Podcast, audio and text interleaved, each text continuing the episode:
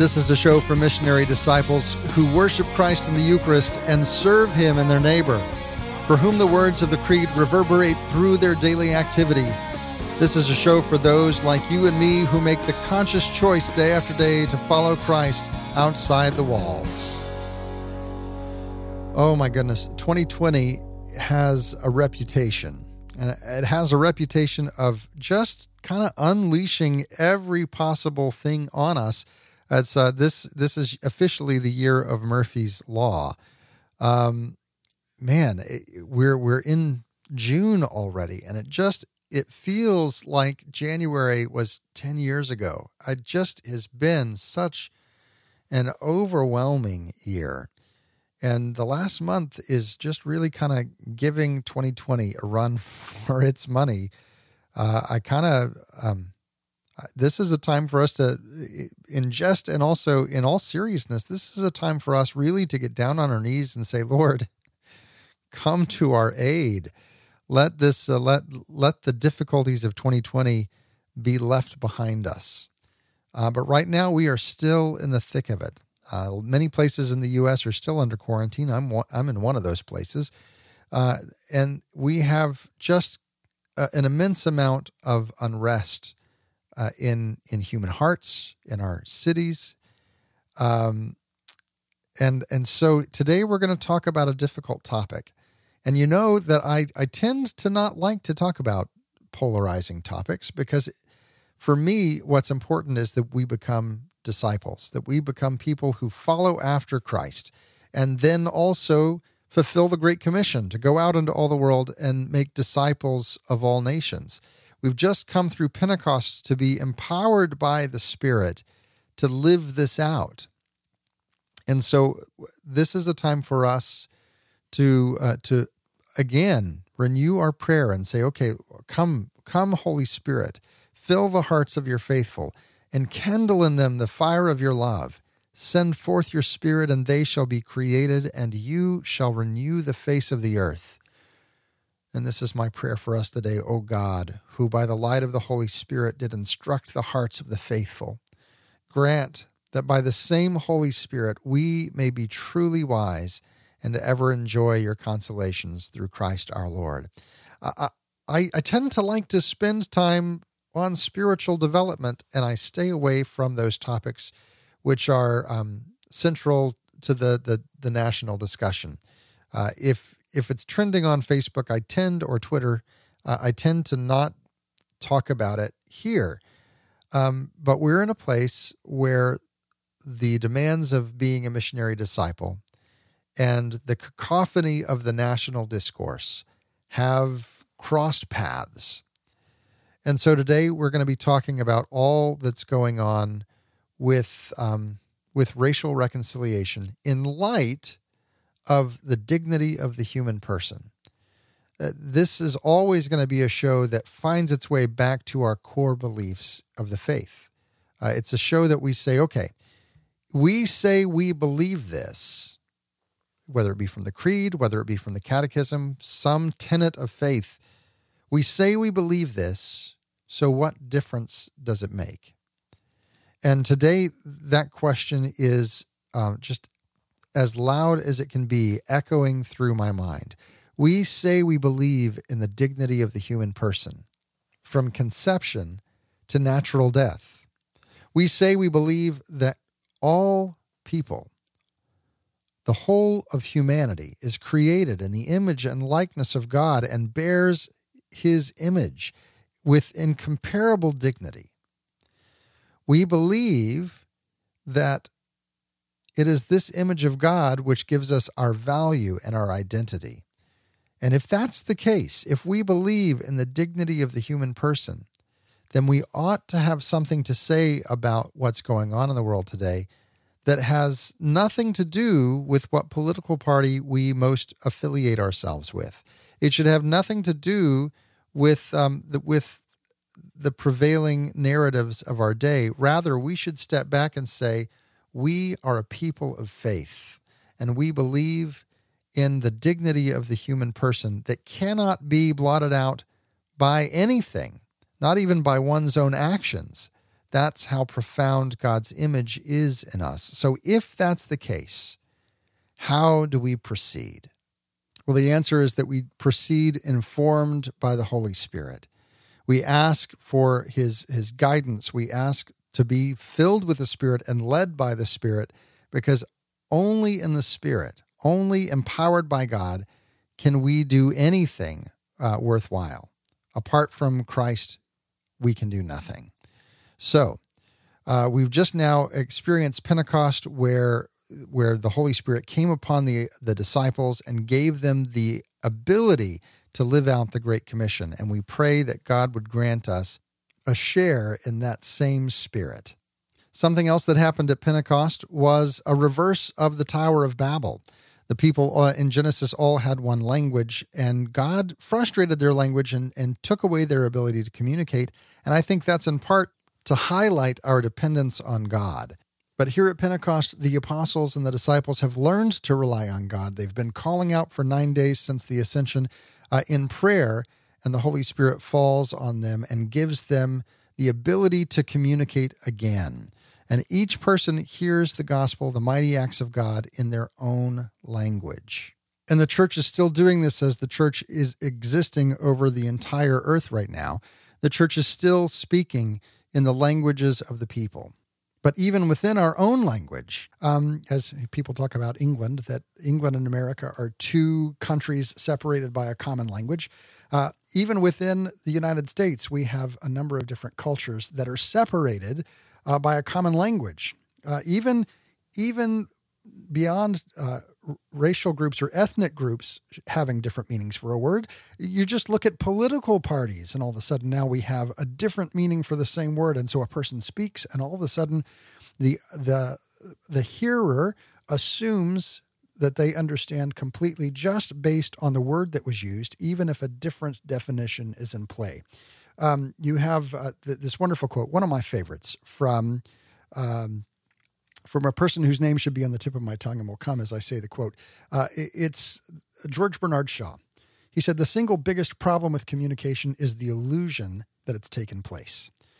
And so here we need to realize that communication is a very difficult task. And very often we have topics that are controversial, that we tend to retreat to our narratives. We retreat to the place where we're very comfortable and we live in the, the security of the definitions that we understand. But in doing that, we miss out on communication. And the church calls us to more than that. And so we've seen, all of us have, have witnessed uh, the, the unrest that has gone on in our nation in the last week. And I would be uh, absolutely negligent if we didn't talk about that on the show this week. But I want to do that in a different way because all of us already have a very definite opinion of how that should be interpreted. Who is to blame? Uh, what should be done about it? And I want to take a step back and say our faith demands certain things of us that are going to be challenging no matter who you are. It's going to challenge your narrative and ask you to enter into the narrative of the gospel. And so, to do that, to explore this through the lens of the dignity of the human person, that every person has incomparable worth due to the fact that they were made in the image of God. To help us do that, and to provide a different perspective. We're going to be talking today with Father Robert Boxie III. Uh, he's a parochial vicar at St. Joseph Catholic Church in Largo, Maryland. Father Boxie, thank you so much for joining us. Thank you for having me. Appreciate being here. So, we we are in a place in our nation uh, where the narratives are in full swing right now. Um, as a, an African American, not me, uh, but you, because if anyone's seen my picture, they or heard my voice, they they know better. Uh, I want to start perhaps with lived experience, and then let's move to principle, uh, because both of these are important in this situation. So, talk a little bit about your experience of what's gone on in the last week, and then we'll move on to what we can take from that. Yeah, um, yeah. Thanks again for for having me. Thanks for uh, that question. Yeah, this has actually been a, a really tough week, and um, you know, and not even just so much this week. The, these last several weeks have been pretty tough, and um, you know, I guess it, it really all started with the the Ahmaud Arbery. You know, when that yeah. video came out, and and I take that very personally because I'm a runner as well, and they oftentimes run outside of my neighborhood and my parish boundaries. Uh, and I've been doing that a lot recently, even before all of this uh, had come up. So, and, and, and I can relate to all of the, the commentary, the articles, the, the social media posts that were being written about Black runners, you know, having to wear certain things, having to, you know, to, um, you know, look as non-threatening as possible uh, because, you know, uh, you quote unquote don't belong here or why are you here? Um, so yeah, that that that it, it started really started with me with, with all of that when all that came out. And then, you know, you had this incident in New York in Central Park where there's an African American who was simply bird watching in Central Park. And, um, uh, you know, there was a, a, white woman who was with a dog in a park that uh, should not have had dogs or the dog should have been on the leash. Um, and, you know, she threatened him with calling the police um, because he had asked her to put her dog uh, on a leash. And, you know, that whole incident blew up. And then you know just to to add to add to that you know we have this horrible um, inexcusable senseless murder this killing of george floyd in minneapolis. And it, it was really just like the last straw you know like like what what else can go on um, so it, it, it, it's really been a lot just trying to process what is actually going on trying to understand my feelings, my reactions, my emotions, uh, and really trying to make sense of, of why this is still happening. Why uh, are we continuing to, you know, have the same things happen over and over and over and over again, and nothing seems to be be done about it. Um, mm-hmm. Now, our country is, is is you know it seems as though you know there there are parts all over the country, really, and even the world, um, that is tired of uh, the injustice, tired of the racism, tired of the discrimination. Uh, and we see that in people's protesting. We see that in you know, large crowds here in, in, Washington, D.C., all over the country, you know, in major cities around the world. Um, it, it's speaking to something that uh, that that we know is wrong, uh, that fundamentally goes against who we are as human beings, created in the image and likeness of God, with the dignity that God has given to, to each of us. Um, so, so it, it, it is something every human being and every person should be moved by this. Um, um, so, so I guess for me, that this past week has just been um, it's been difficult. It's been challenging. It's been very reflective, um, and, and and just trying to make sense of um, what is my role in this and, and how do I help um, bring healing and move um, move this discussion, move this conversation forward. And I'm thankful that you're um, you've invited me on this show to to talk this out. So, Father Boxie, um, you you've brought up a couple of words that I want to to take a moment to qualify. Uh, you brought up the words racism uh, and injustice, uh, and these are words that that for one reason or another, cause people to recoil, not necessarily because of the meaning of the word, but because of the perceived uh, the perceived baggage and, and and weight associated with that word. Not so much for what is being said, but for what people assume goes along with what is being said. So I want to take a, a moment to step back just a bit and and unpack these terms, uh, specifically because um, these terms are often used as accusations and as um, uh, almost as weapons, uh, and or, or at least they are perceived to be weaponized words when you go to the extremes. And yet you are not an extreme person. Uh, you and and yet you experience this and you're using these words. So unpack for us your definition of uh, and your experience of racism and injustice, so that we can uh, all, be starting from that same definition. Mm-hmm. Yeah, um, racism. Yeah, it, it, it, sort of encompasses um, quite a bit, but um, I would say at the heart, um, it is you know attitudes, um, disposition, actions, a culture um, that treats one race as superior to another, and the and with that superiority comes comes a power um, comes a power to to perpetuate this superiority, this difference, um, uh, this distinction based on based on race. Um, it's not it's not limited just to um, concrete actions, um, you know, words, um, but a but a mentality, a system, structures, institutions that are in place to perpetuate um, this difference, this superiority uh, of one race over over another. Mm-hmm. So um, I saw something recently, and someone was asking the question. Uh, they said, you know, we didn't really even hear about the quote unquote sin of racism until uh, the 60s. And, and, so when when did this become a sin? And the response to this I thought was very good. Um, it and I'm, I'm I don't have it directly in front of me to bring out the the specific reference, but Paul says in one of his letters, uh, "Show no partiality," right?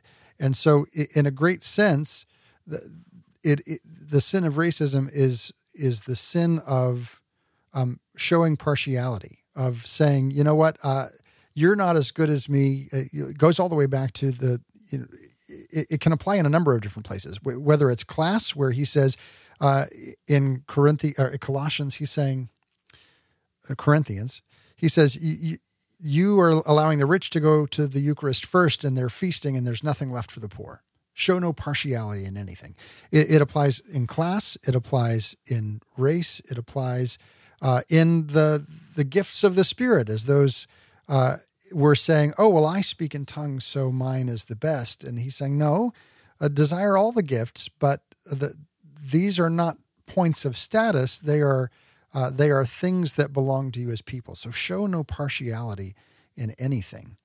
And then so we can take that partiality and turn it into this hierarchy and pecking order and, and say, well, you know, you can make it up to this level if you do X, Y, and Z uh, that puts, like the Pharisees, I think, puts burdens on the people that God never intended.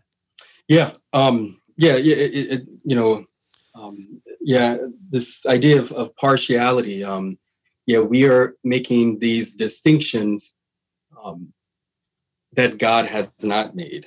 Um, um, you know, God created, you know, you know, and even in that passage, you know, um, um, you know, God gives the Spirit to give all these gifts for us. You know, tongues, teaching, um, uh, prophecy, um, leadership. You know, it, it, it's the same Spirit. You know, um, same Spirit, uh, same God, um, many gifts, um, right. and the the yeah the fact that um, we add this additional element to it of, of partiality or of distinction um, to say that one is better than the other. I mean, yeah, that that's that's um, that that's not how it was intended to be, and and, it's not how it should be. Um, and yeah. The other word that you brought up that I want to look at is the word injustice. Uh, and I want to look at this specifically in light of something that Pope Benedict XVI said at an inaugural address at Aparecida, at a, a, a general conference of bishops in, in Latin America and the Caribbean. Uh, and he talked about justice in, in light of uh, structure, uh, of just structures over the whole of society. And, and this is what he, what he said there. Undoubtedly, the fundamental question about the way the church, illuminated by faith in Christ, should react to these challenges is one that concerns us all.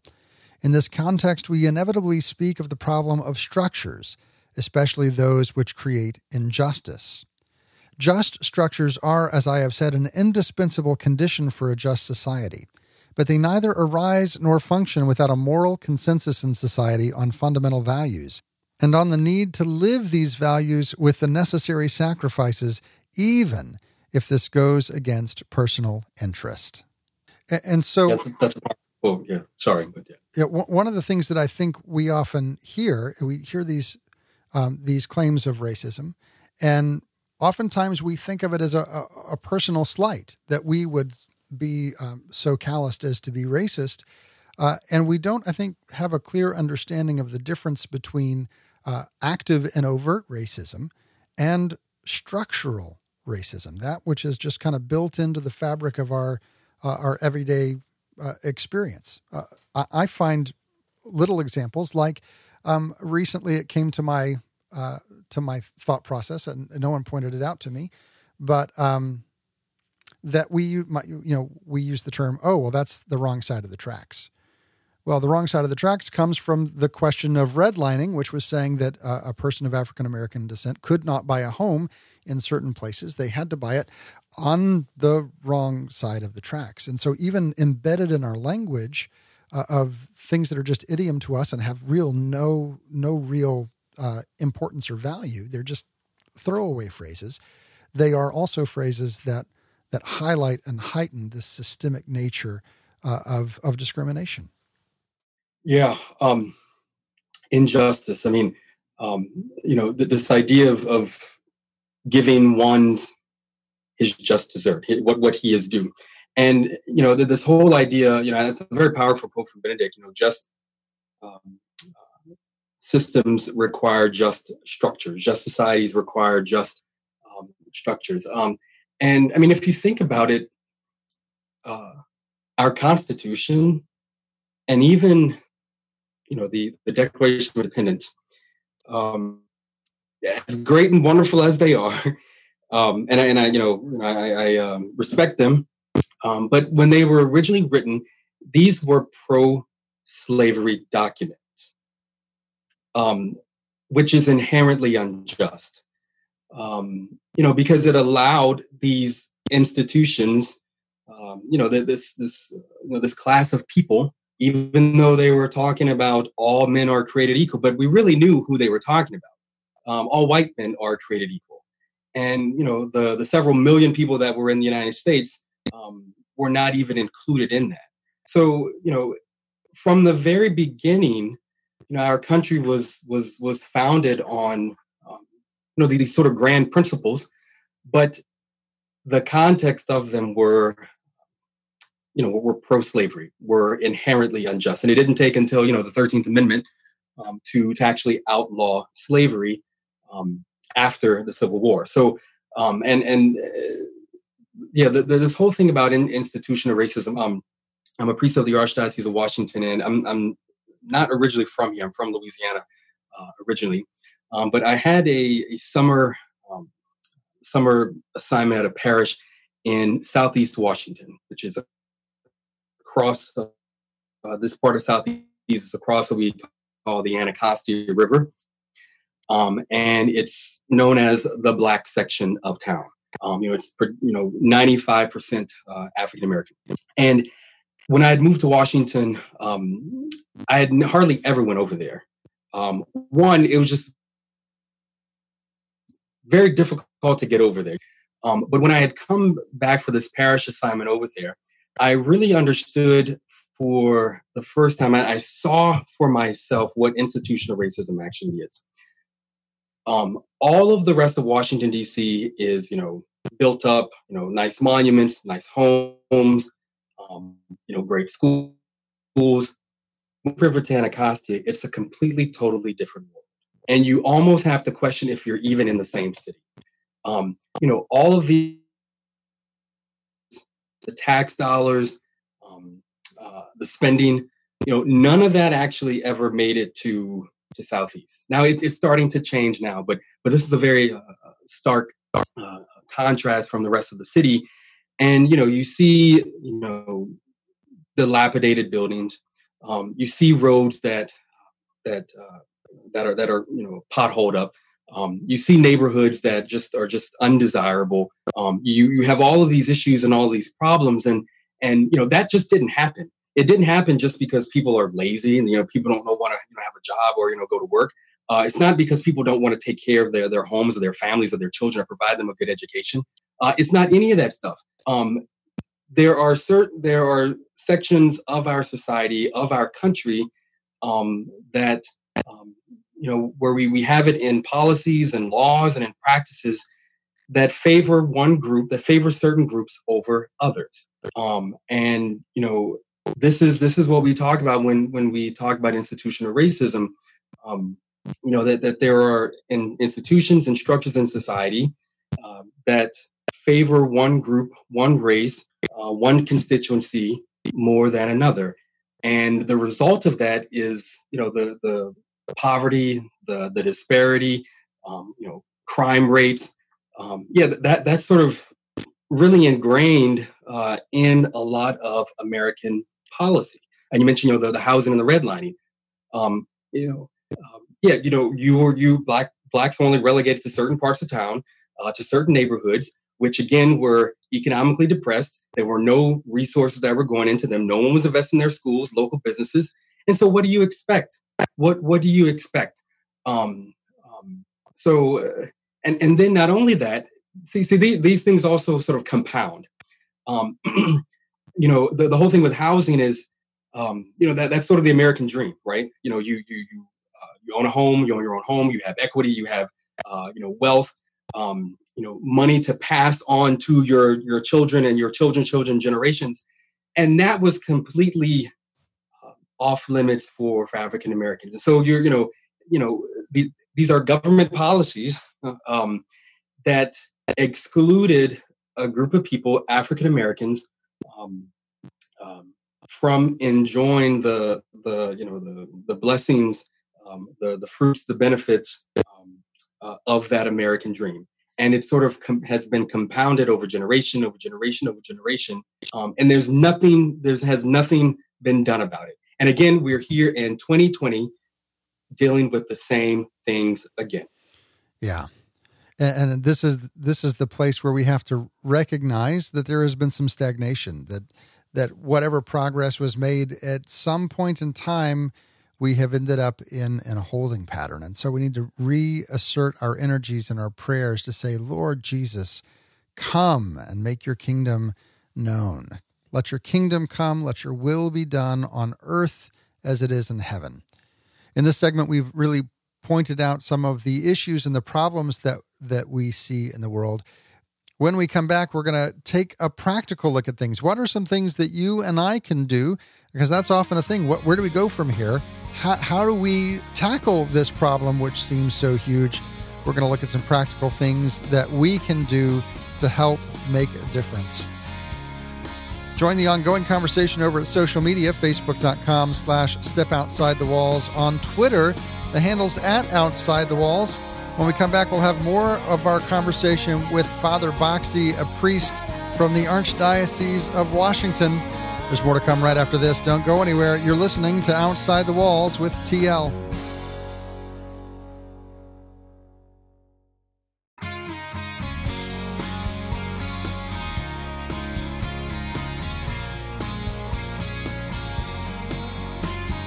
Welcome back to Outside the Walls, where we explore the implications of our belief on our daily life. I'm your host, TL.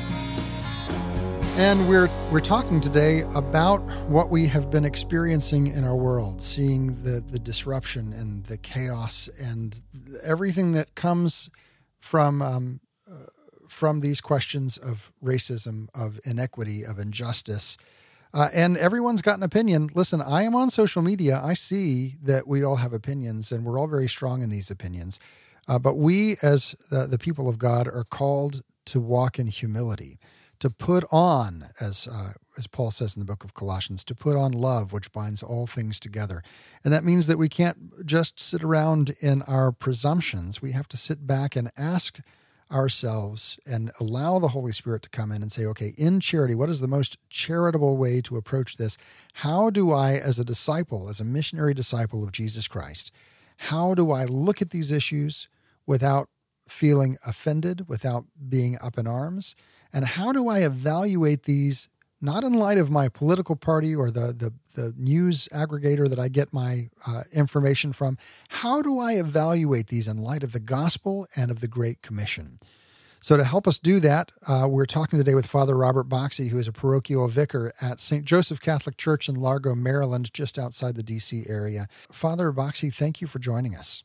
Thank you for having me. good to good to be here. So in the last segment, we talked a little bit about your lived experience and and a little bit about the principles and definitions of what we're talking about. We identified the problem uh, and tried to lay it out as clearly as possible, but it does us no good to just navel gaze if we're not going to do anything. We're just if, if we're just going to have this discussion again in another fifty years. Then are we truly living out and spreading the gospel? Because the gospel demands that we recognize and see that all men are created, not just created equal, but that they're created in the image and the likeness of God, that they bear that image uh, emblazoned upon them, and that all who are baptized have a sharing in the divine nature. In fact, uh, in Paul's letter uh, to the Galatians, Galatians chapter 3, he says, For through faith you are all children of God in Christ Jesus. For all of you who were baptized into Christ have clothed yourself with Christ. There is neither Jew nor Greek, neither slave nor free person. There is not male or female, for you are all one in Christ Jesus. And if you belong to Christ, then you are Abraham's descendant, heirs according to the promise. So here we have this lens shift for us that we are uh, not to make distinctions. This doesn't mean that we don't see difference. It says we are not to make distinctions uh, based on status or identity the the other thing that I would say is we are very accustomed as Catholics to say um, that an unjust law is no law. We can look at something like euthanasia and abortion and say that these things are intrinsically evil. There is no scenario under which these things would ever be good. And even though they are legal, in some places both are legal, in other places one is legal, uh, we can look at that and say, but it ought not be this way uh, it ought to be different um, because the gospel demands it based on the dignity of the human person. We ought to be able to look also at the sin of partiality, at the sin of racism, and say, there's no situation under which this can be good. And even if it is legal, structurally so, it ought not be.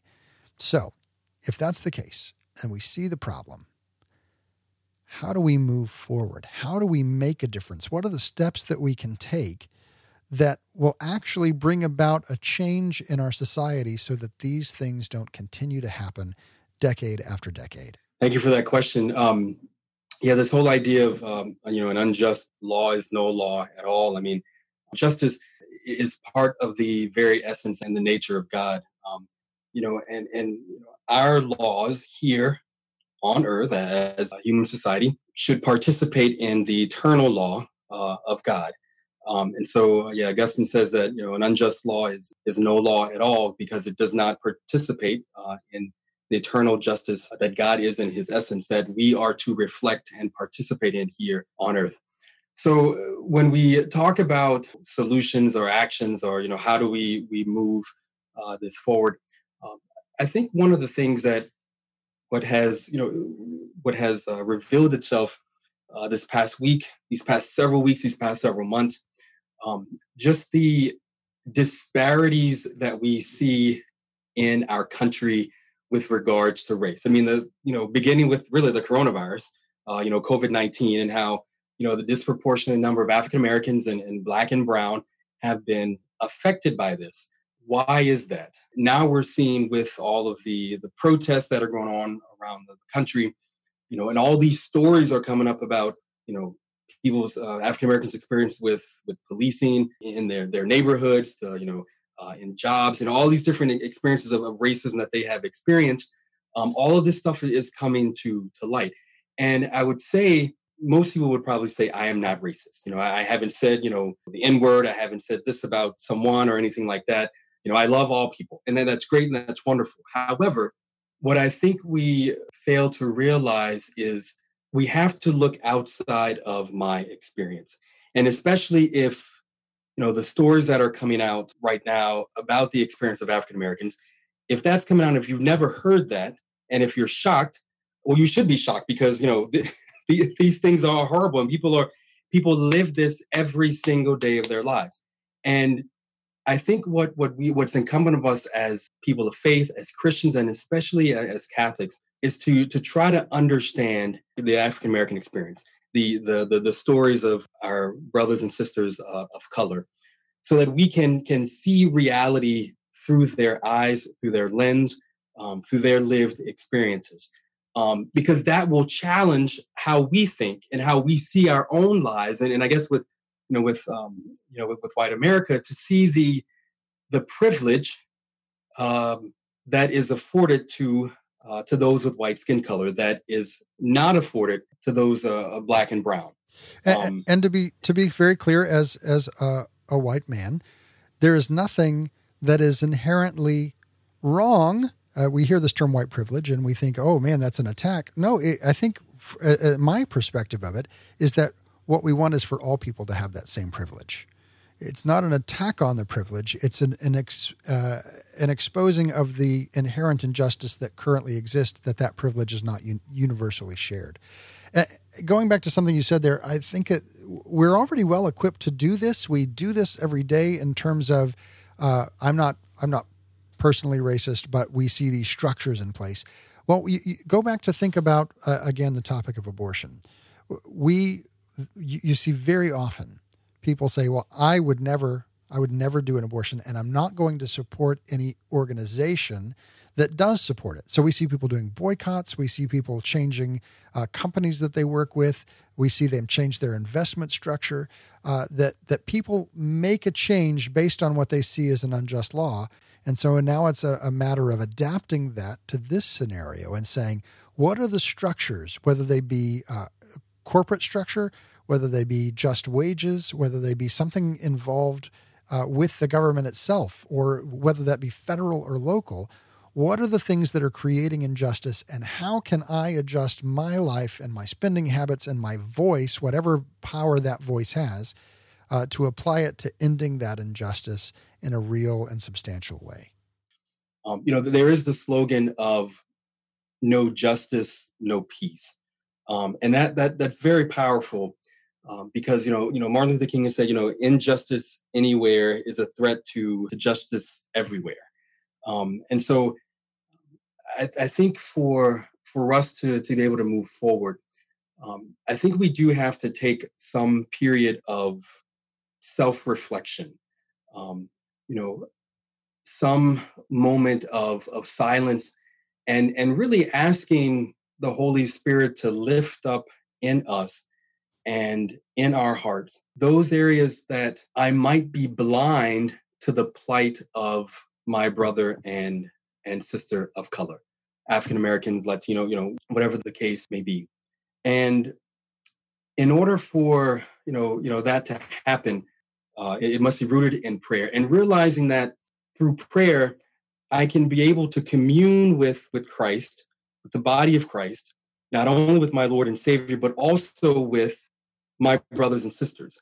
Um, you know, injustice and you know discrimination to my brothers and sisters who are part of the body of Christ, that should affect me. It's incumbent and important for us to first understand uh, what my African Americans, uh, brothers and sisters, are actually themselves going through.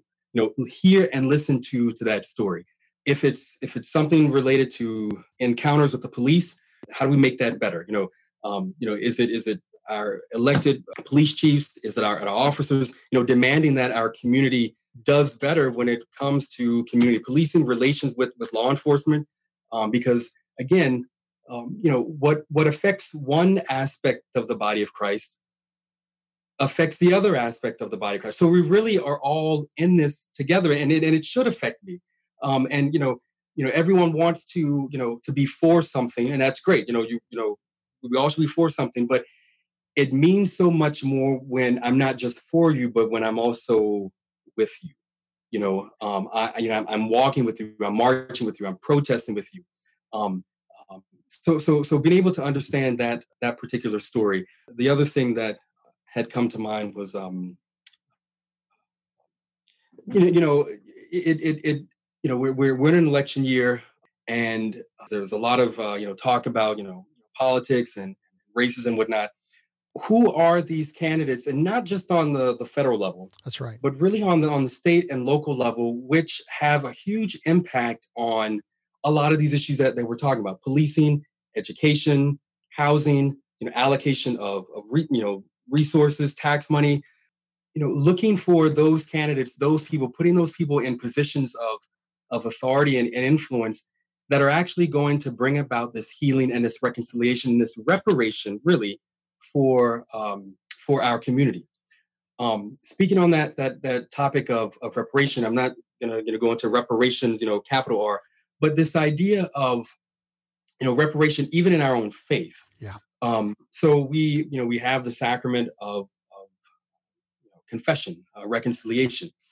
Um, and you know part of it is you know repenting of my sins um, uh, and doing some type of penance to make up for it i think that we should take this idea of of reparation you know seriously for the sins that have been done by the body of christ against the body of christ right you know me uh, myself as a priest um, i know you know many other priests do this you know i do penances for my people um, I didn't commit their sins. You know, I didn't do the the wrongs that they did. But um, I know that we all suffer uh, from the pain of sin, the evil of sin, how it takes away from you know, um, you know the, the, the goodness in the body of Christ. Um, and so I'm going to do something to uh, uh, to make up for that. Well, let's let's put this in even a different light. Uh, a couple of years ago, um, maybe three or four or five years ago, there was a black mass in Oklahoma City. Uh, that's right in the middle of my listening audience.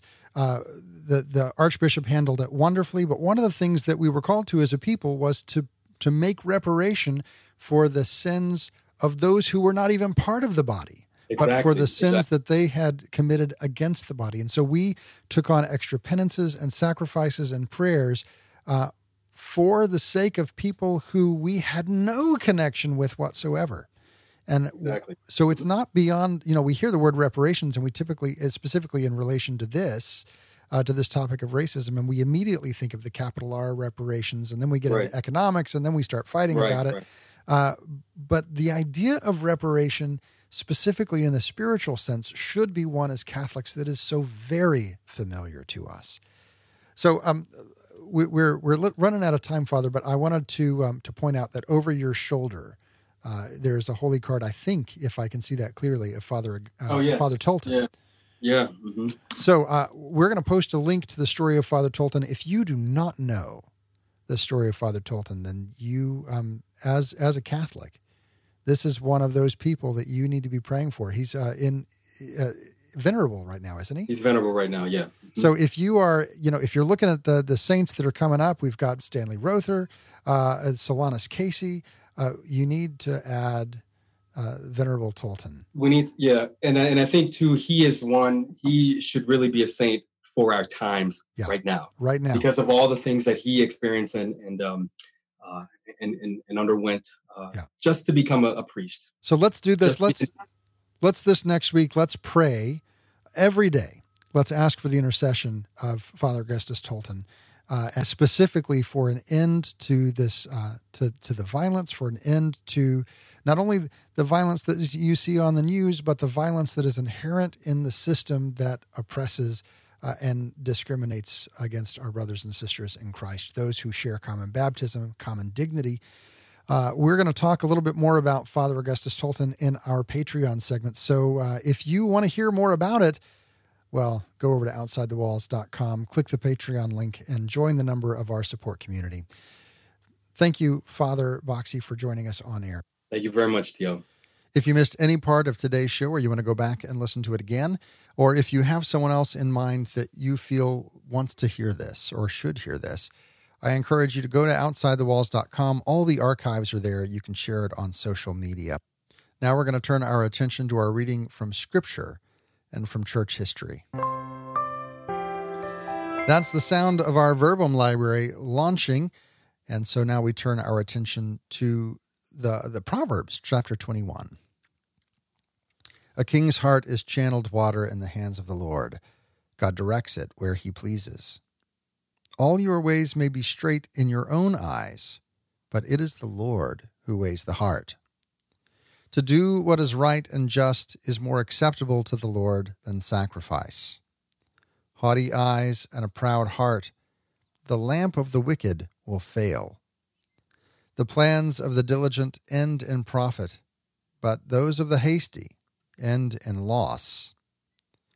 Trying to get rich by lying is chasing a bubble over deadly snares. The violence of the wicked will sweep them away because they refuse to do what is right. One's path may be winding and unfamiliar, but one's conduct is blameless and right. The soul of the wicked desires evil. Their neighbor finds no pity in their eyes. When scoffers are punished, the naive become wise. When the wise succeed, they gain knowledge.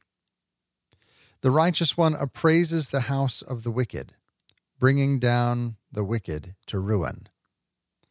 Those who shut their ears to the cry of the poor will themselves call out and not be answered.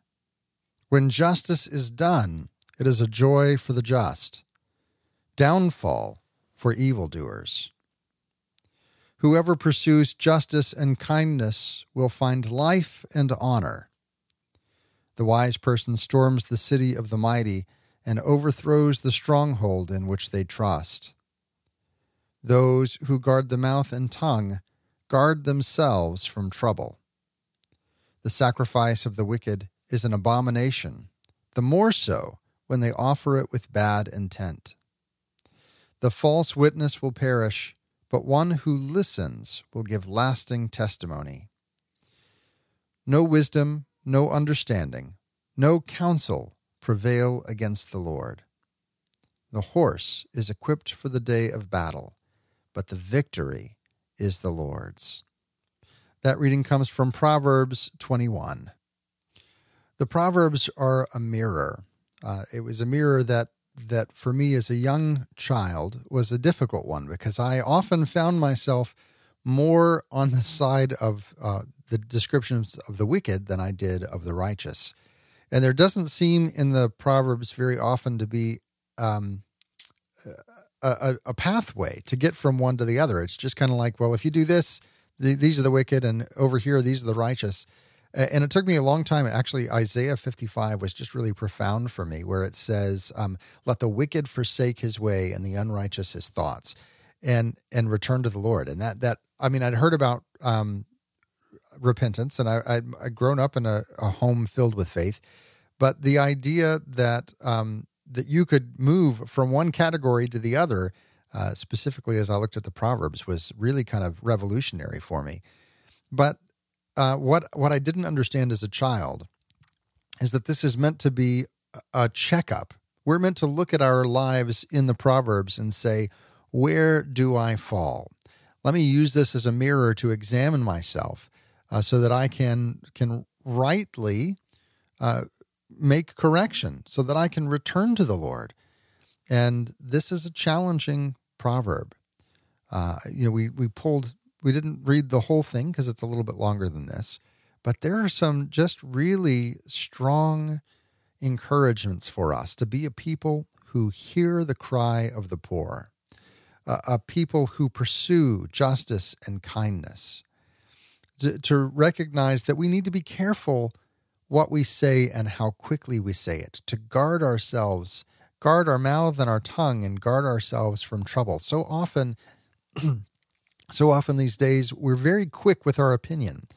And I've been sitting on, on this specific conversation for a while because I wanted to do it right. I wanted to to examine my own thoughts and my own heart and to to examine them not against uh, the prevailing narratives of the day, but to to to view this against the gospel, to view this against the, the call that God has for us to be holy as He is holy. And, and so I, I encourage you to listen as you hear that proverb, and maybe even go back and read it yourself. This is uh, Proverbs 21. To ask yourself and ask the Holy Spirit to reveal to you where you fall in this, and if there's something more that needs to be done in your own life so that you can put yourself or be put by God in the column of the righteous and not of the wicked. Let all of our ways be justice and right. Let all of our ways exude mercy. Let us reflect fully the, the person of Jesus Christ in our lives, that, that we would be faithful witnesses uh, to the gospel. Our reading from church history today comes from not all that very long ago. This is going to come from 1972.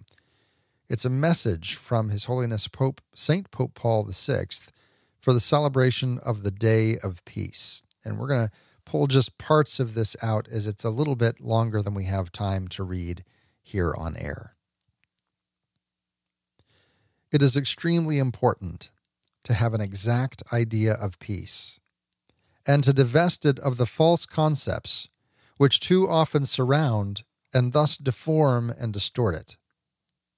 We say this to the young, first of all. Peace is not a stagnant condition of life, which finds in it at the same time both its perfection and its death. Life is movement, growth, work, effort, and conquest, things such as these. Is that what peace is like? Yes, for the very reason that it coincides with the supreme good of man as he makes his way through time. And this good is never attained totally, but is always being newly and inexhaustibly required. Peace is thus the central idea giving its driving force to the most active enthusiasm. But this is not to say that peace coincides with force. This we say especially to men in posts of responsibility. Since it is their interest and their duty to see that relations be normal between members of a given group, a family, a school, a firm, a community, a social class, a city, a state.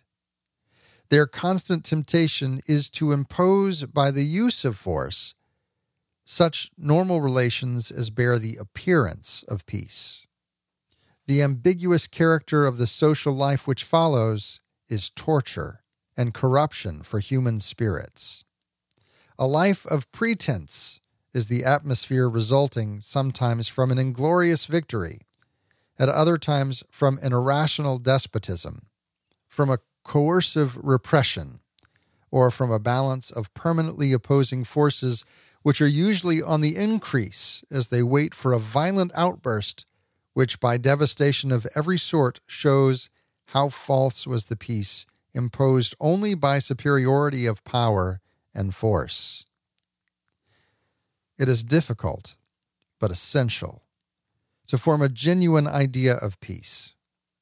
It is difficult for one who closes his eyes to his innate intuition of it, which tells him that peace is something very human.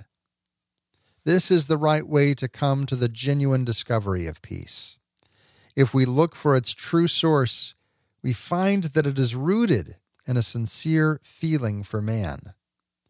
A peace that is not the result of true respect for man is not true peace. And what do we call this sincere feeling for man? We call it justice. Justice will bring about peace, we see in Isaiah. We repeat this today in a more incisive and dynamic formula. If you want peace, work for justice. This invitation does not ignore the difficulties in practicing justice, in defining it, first of all, and then in actuating it, for it always demands some sacrifice of prestige and self interest. Perhaps more greatness of soul is needed for yielding to the ways of justice and peace than for fighting for and imposing on an adversary one's rights, whether true or alleged. We have such trust in the power of the associated ideals of justice and peace to generate in modern man the moral energy to actuate them that we are confident of their gradual victory. Indeed, we are even more confident that on his own, modern man has an understanding of the ways of peace sufficient to enable him to become a promoter of that justice, which opens those ways and sets people traveling them with courageous and prophetic hope. To our brothers and sons and daughters of the Catholic Church, we commend this our invitation. It is necessary to bring the men of today a message of hope through a brotherhood which is lived truly and through an honest and persevering effort for greater, true justice. That reading comes from An Invitation to Peace by St. Pope Paul VI on the day of peace, 1st of January, 1972. May we hear that invitation echo through these decades to our ears, and may we answer that call to be witnesses of the gospel, to be promoters of peace, to be pursuers of justice. That's all the time we have for today. Thank you so much for tuning in. We want to invite you to be a part of the ongoing conversation. I'm sure you have much to say. Come over to social media, facebook.com slash step outside the walls. On Twitter, the handle's at outside the walls. Today's show is brought to you by Richard Jones and all those who support the show through Patreon. Go to OutsideTheWalls.com, click the Patreon link, and join their numbers. Until next week, may the Lord bless you and keep you. May the Lord make his face to shine upon you and be gracious unto you. May the Lord lift up his countenance upon you and give you peace.